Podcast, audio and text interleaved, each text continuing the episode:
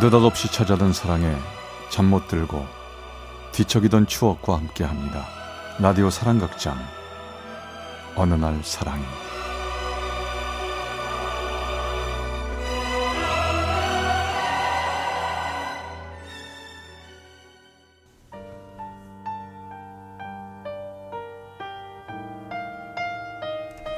사랑의 체험수기 어느 날 사랑이 제 141화 나쁜 사랑.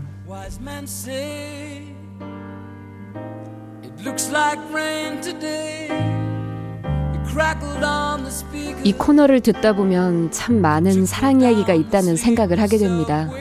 가슴 아픈 사랑, 역경을 이겨낸 굳건한 사랑, 삼각관계 등 참 다양한 사랑 이야기를 들으면 제 얘기도 용기 내어 써보고 싶어졌습니다. 그래야 이젠 정말 마음속에 있는 그녀를 떠나보낼 수 있을 것 같다는 생각을 했거든요. 그러니까 그녀를 만난 건 1년 전 일입니다. 제 나이 24, 9월 어느 날이었죠. 전 군대를 갓 전역하고 바로 학교에 복학해 바쁜 나날을 보내고 있었습니다. 그러던 어느 날 군대 시절 늘 함께하며 친하게 지내던 동기에게 전화가 왔습니다. 야, 제대하더니 연락도 없고 니잘 사냐? 말도 마라. 기숙사 생활에 학과 공부에 적응할 게 너무 많아서 바쁘다. 정말 바빠. 야, 바빠도 형님한테 안부는 좀 여쭙고 그래야지, 맞자. 여자친구 만들었냐? 야야, 적응하느라 바쁜데 언제 여자친구를 만들었겠냐? 어, 그래? 어, 잘 됐어. 너 소개팅 한번 안 할래? 예전에 내 여자친구랑 같이 다 나갔다가 만난 여자 하나 있는데 너 알지? 그 여자 어때? 너도 괜찮다고 그랬었잖아. 전 좀 망설여졌습니다. 그녀는 동기의 여자친구와 아는 언니였고 셋이서 놀다가 짝을 맞추기 위해 불러냈던 여자였는데요. 그러나 나보다 나이가 여섯 살이나 많은 서른 살의 연상의 여인이었죠. 그러나 그녀는 나이에 비해 너무나 예뻤고 얘기할수록 나와 비슷한 사람이라는 생각을 갖게 했습니다. 전 평소 사랑에 나이는 없다고 생각을 하고 있긴 했는데 연락처를 물어보진 않고 헤어졌죠. 여섯 살이나 어린 나를 부담스러워 할까 봐서였습니다. 그런데 그런 그녀와 다시 만날 수 있다니 가슴이 두근두근 설레었습니다. 좋아. 뭐 그냥 한번 만나보지 뭐. 전 만날 약속을 하고 기다리고 있었는데요. 어느 날 모르는 번호로 문자가 왔습니다. 그녀였습니다. 미안해요. 이번에 일 때문에 한 달 정도 지방 출장을 가게 됐어요. 만날 약속을 지킬 수 없을 것 같아요. 아, 대신 서로 연락하면서 안부 나눠요.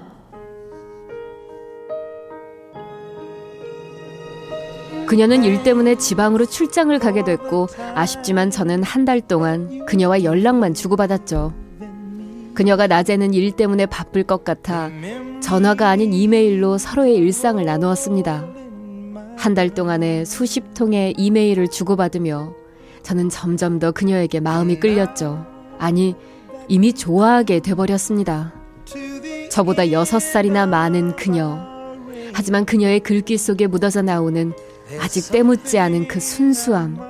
그리고 언제나 사랑을 꿈꾼다는 여고생 소녀 같은 마음이 너무나 예뻤고 끌렸습니다. 그녀는 마치 모과향 같았습니다. 그리고 드디어 만나는 날이 됐죠. 어, 실은 나 이미 누나 많이 좋아하게 됐어요. 누나를 생각하기만 해도 마음이 너무 설레요. 진짜 좋아합니다. 나랑 사귀어요. 내가 너보다 여섯 살이나 많아. 그래도 좋아? 어, 좋아하고 사랑하는데 나이가 무슨 상관 있겠어요. 저 괜찮아요. 누나 정말 좋아해요.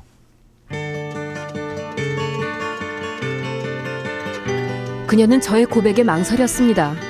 그리곤 이내 제 고백에 대답을 해주지 않았고 조금 생각할 시간을 달라고 했습니다. 그리고 수일이 지나도 그녀에게서 연락이 없었죠. 이미 가슴에 들어와 타오르기 시작한 사랑을 저는 끌 수가 없었습니다. 2주라는 시간 동안 계속 애정 표현과 구애를 한 끝에 그녀는 제 마음을 받아주었고 우린 사랑에 빠졌습니다. 전 매번 데이트가 끝나고 헤어질 때면 그녀에게 편지를 써주었고 그녀는 매번 기숙사에서 공부하고 있는 저에게 도시락을 싸서 와주곤 했습니다. 자기야, 왜 이렇게 도시락이 맛있는 거야?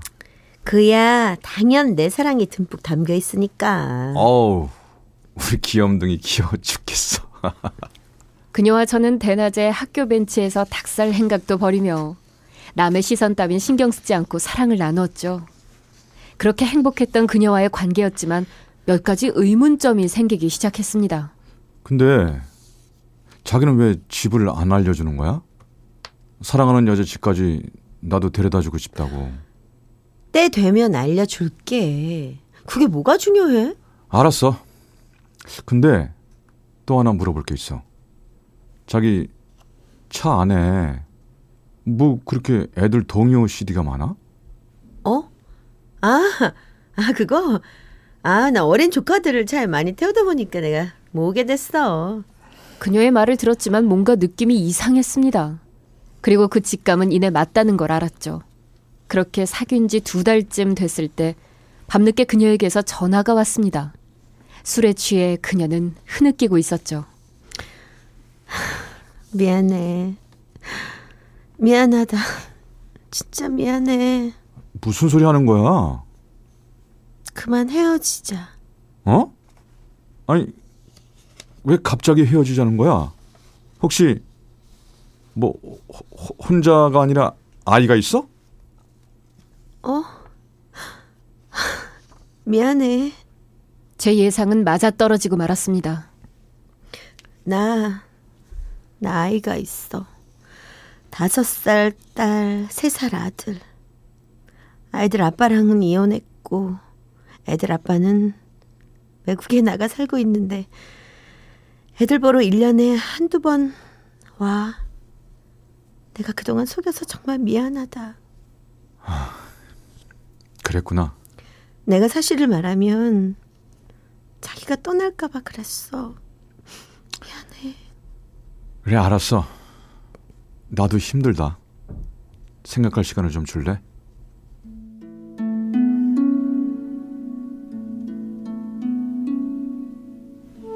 전 너무 고민이 됐습니다.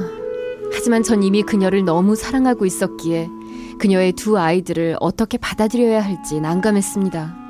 하지만 시간이 지날수록 사랑하는 나에게 두 아이를 감추며 만나온 시간 동안 그녀가 얼마나 마음 졸이며 가슴 아파했을지를 생각하니 제 마음이 찢어질 듯 아팠습니다. 자기야, 괜찮아. 나 다 이해할게. 우리 다시 잘해보자. 나 있잖아. 자기 도저히 포기할 수 없어. 사랑해. 고마워. 자기야, 나도 사랑해. 다시 시작한 그녀와 사랑은 이전보다 더 뜨겁고 크게 불타올랐죠. 그러면서 저는 그녀의 두 아이들도 데리고 함께 여행 다니며 가족 같은 마음을 나누며 행복한 나날을 보냈습니다. 아이들은 정말 사랑스런 아이들이었어요. 내 친자식은 아니지만 정말 눈에 넣어도 아프지 않을 그런 천사 같은 보물 같은 아이들이었습니다. 자기야, 하늘에서 나에게 큰 선물을 두 개나 준 것 같아. 자기랑 아이들. 정말 너무나 사랑스러워. 우리 빨리 결혼하자. 고마워. 우리 행복하게 살자. 그렇게 우리의 사랑은 아름답게 완성되어지는 듯 했습니다. 그리고 작년 크리스마스 날 그녀와 아이들과 함께 보내고 집으로 돌아온 날 밤이었습니다. 밤늦게 처음 보는 번호로 전화가 걸려왔죠. 여보세요? 저 이수경 씨라고 아시죠? 네, 제 여자친구인데요. 누구시죠? 어, 그 여자랑 사랑합니까? 사랑하냐고요? 아, 당신 누군데 이 밤중에 그걸 물으시죠? 뭐요? 나 이수경이 남편 되는 사람이요.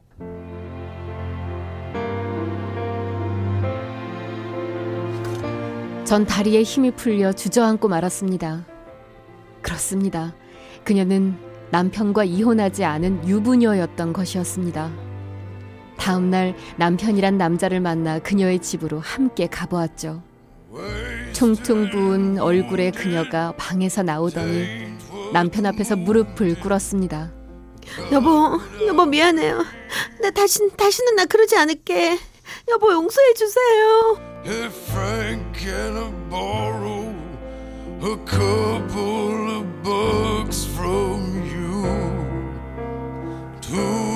이것이 그것이 제가 사랑했던 그녀의 마지막 모습이었습니다. 그날 저는 그녀의 남편에게 다시는 그녀를 만나지 않겠다는 약속을 하고 돌아왔죠. 결국 그녀에게선 어떤 변명도 얘기도 듣지 못한 채 말이죠. 그리고 몇 날 며칠을 전 울고 또 울며 절망 속에서 보냈습니다. 괴로워 죽고만 싶었죠. 전 아직도 떠오르는 그녀 생각에 다른 여자를 만날 수 없습니다. 힘들어 학교도 휴학한 채 괴로움을 추스르고 있죠. 이제 그녀를 잊고 싶습니다. 내가 사랑했던 나쁜 여자. 모든 게 끝난 걸 잘 알지만 그녀를 잊는 게 쉽지 않네요. 짧지만 불꽃 같았던 사랑을 함께한 여자. 그리고 내게 사랑보다 더 큰 상처를 남기고 간 여자. 이젠 정말 마음속에서 떠나보내고 싶습니다.